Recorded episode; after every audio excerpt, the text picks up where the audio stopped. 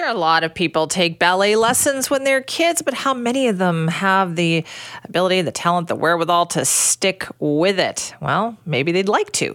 Canada's National Ballet School is embarking on its annual national audition tour. So they are looking for exceptionally talented and passionate young dancers to join their program. Maybe you know somebody who might be interested, but first we thought we should find out what this is actually like, right? They have something like a thousand young dancers dancers who audition every year. Ultimately, they choose about 175 of them to even move on to the second stage. That's how rigorous these standards are. But you know who's made it through? Our guest. It's Elizabeth. Uh, Elizabeth is a local grade nine student who is attending the National Ballet School's professional program and is with us now. Hi, Elizabeth. Hi. Thank you so much for joining us. Uh, when did you start doing ballet? I started doing ballet around the age of three. Wow, did you love it right away? Um, I loved it right away. Yeah. What do you love about it? Um, I really love the fluidity and how it makes me happy, and it's really joyful. I think that's probably the most important thing, isn't it, Elizabeth? Right, mm-hmm. making it making you happy. How many hours a day do you do ballet? Um, I tend to do ballet around five hours or four hours. Okay, that's a lot, Elizabeth. That's a lot of ballet. Can you give me an idea of what you're? I know you're part of the National Ballet Schools program. So, what is your schedule like? Like, run me through a day. What do you do? Um, normally, I wake up um, around 6 a.m.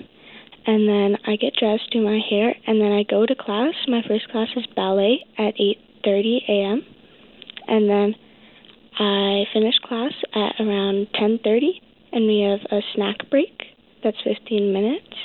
And then we have nutcracker rehearsal or pointe or afrofusion from 10 45 or 50 or 11 depending on the day to 12:30.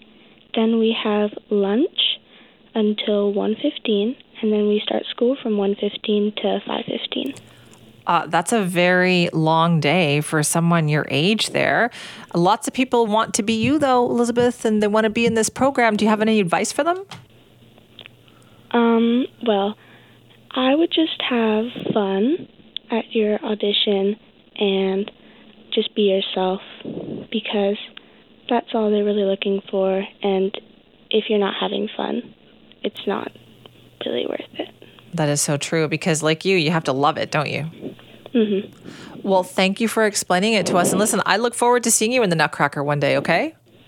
Okay. Well, thank you so much for being here. That's Elizabeth. Elizabeth is a local grade nine student attending the National Ballet School's professional program. Now, got an idea of the schedule there, right?